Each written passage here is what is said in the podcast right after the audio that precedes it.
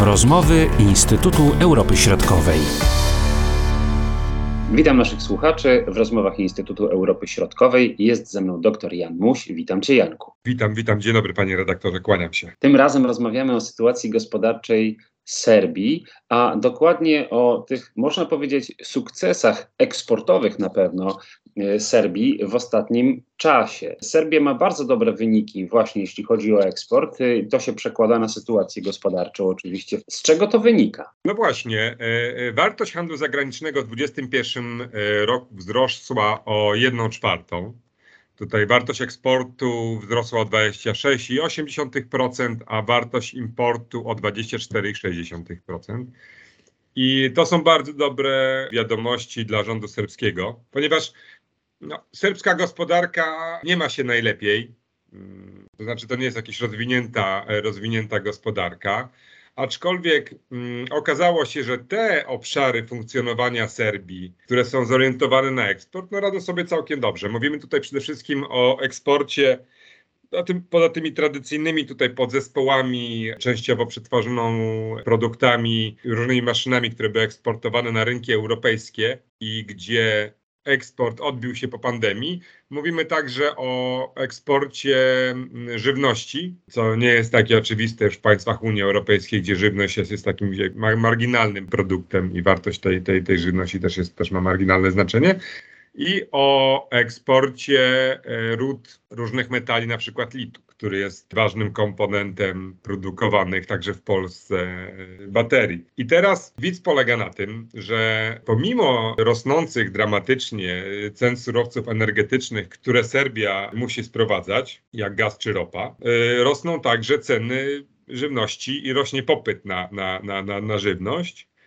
i rośnie popyt na eksport czy na import, na rudy różnych metali ze względu właśnie na toczącą się wojnę na Ukrainie. Struktura towarowa handlu zagranicznego Serbii jest dosyć korzystna w obecnych warunkach dla Serbii, mimo że tak naprawdę stanowi takie odzwierciedlenie, e, odbicie tego peryferalnego statusu Serbii w międzynarodowym podziale pracy. Można powiedzieć, że Serbia trafiła w koniunkturę, przynajmniej tymczasowo. A co możemy powiedzieć o kierunkach eksportu? Bo tak na pierwszy rzut oka mogłoby się wydawać, że tym głównym celem, no to z jednej strony są państwa europejskie, państwa Unii Europejskiej, ale także Rosja.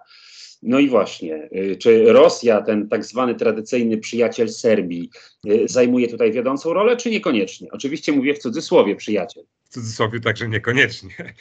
Struktura geograficzna handlu zagranicznego Serbii jest dosyć specyficzna. Znaczy, Serbia, tutaj ponad 60% eksportu, importu związane jest z, z rynkiem Unii Europejskiej.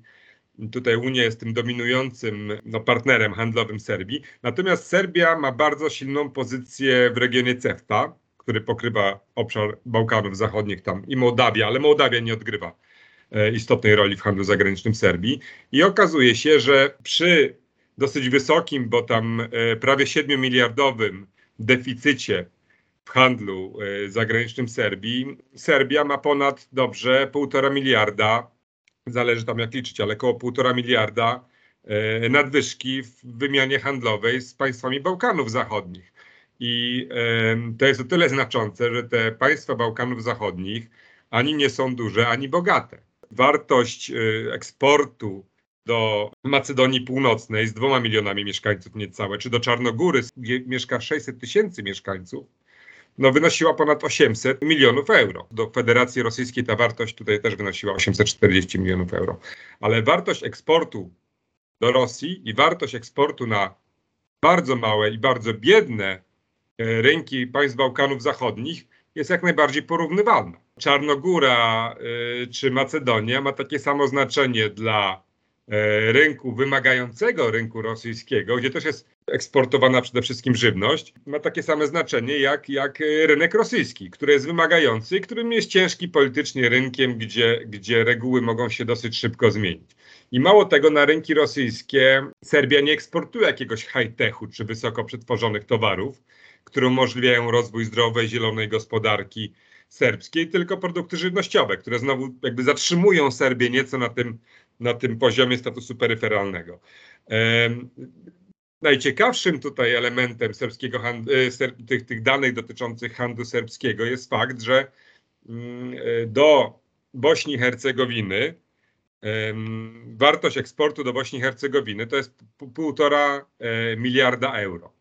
To znaczy Serbii, pod względem patrząc na, na strukturę handlu, Serbii zależy na stabilnej e, sytuacji w Bośni i Hercegowinie, na, na tyle stabilnej, żeby Serbia mogła wysyłać tam swoje, sprzedawać swoje produkty ponieważ e, destabilizacja, jakieś konflikty zbrojne, jakieś gwałtowne rozruchy o charakterze politycznym, które by dłużej trwały, no doprowadziłyby tutaj do, do no, utraty możliwości eksportowej w jakiejś tam części przez Serbię, a poprzez to wzrost deficytu w tym, w tym serbskim handlu zagranicznym. Dlatego Bośnia i Hercegowina stanowi dla Serbii, stopniu także dla Chorwacji, istotne zaplecze y, gospodarcze. O czym się bardzo rzadko mówi, patrząc tylko na kwestie polityki etnicznej, polityki historycznej, e, próby unifikacji ziem serbskich, ale, ale często się zapomina o tym, że, że Bośnia jest tutaj, pozostaje dla Serbii ważnym rynkiem zbytu dla serbskich towarów, które na przykład, jeżeli chodzi o certyfikaty różnej jakości, na przykład nie mogą być sprzedawane na, na rynku Unii Europejskiej. Tak, to jest bardzo ciekawe. Mała Bośnia i Hercegowina, czyli około 3-3,5 miliona mieszkańców, odbiera od Serbii dwa razy więcej towarów niż 100 e, milionowa, 100 milionowa Rosja. Czyli biznes jest tutaj zdecydowanie ważniejszy i on tutaj determinuje taką, a nie inną politykę państwa serbskiego. Czyli o jakichś gwałtownych ruchach, o których od czasu do czasu słyszymy i jesteśmy straszeni zmianami ewentualnymi granic na Bałkanach, zdecydowanie na razie powinniśmy zapomnieć. Nie wiem czy tak, ale ten czynnik gospodarczy, czynnik handlu zagranicznego jest rzadko jakby tutaj używany w dyskursie y, publicznym. Już o politykach nie wspomnę bałkańskich. Natomiast no, stanowi istotny taki czynnik, który przemawia za tym, że władze w Belgradzie zastanawiam się dwa razy, zanim będą tutaj wspierali jakieś rzeczywiście jakieś secesjonistyczne żądania niektórych serbskich przywódców w Bośni i Hercegowinie, czy będą będą kroczyli w kierunku jakiegoś tam konfliktu zbrojnego, prawda? Ponieważ to nie jest jedyny, ten handel zagraniczny Serbii nie jest jedynym czynnikiem, który na, wpływa na politykę zagraniczną Serbii wobec Bośni, no ale jest istotnym elementem tutaj, szczególnie biorąc pod uwagę fakt, że, że w handlu z innymi podmiotami gospodarczymi, z Unią Europejską czy z Chinami, no Serbia odnotowuje istotny mm, wzrost y, y, istotny wzrost, y, y, istotny, istotny deficyt handlowy.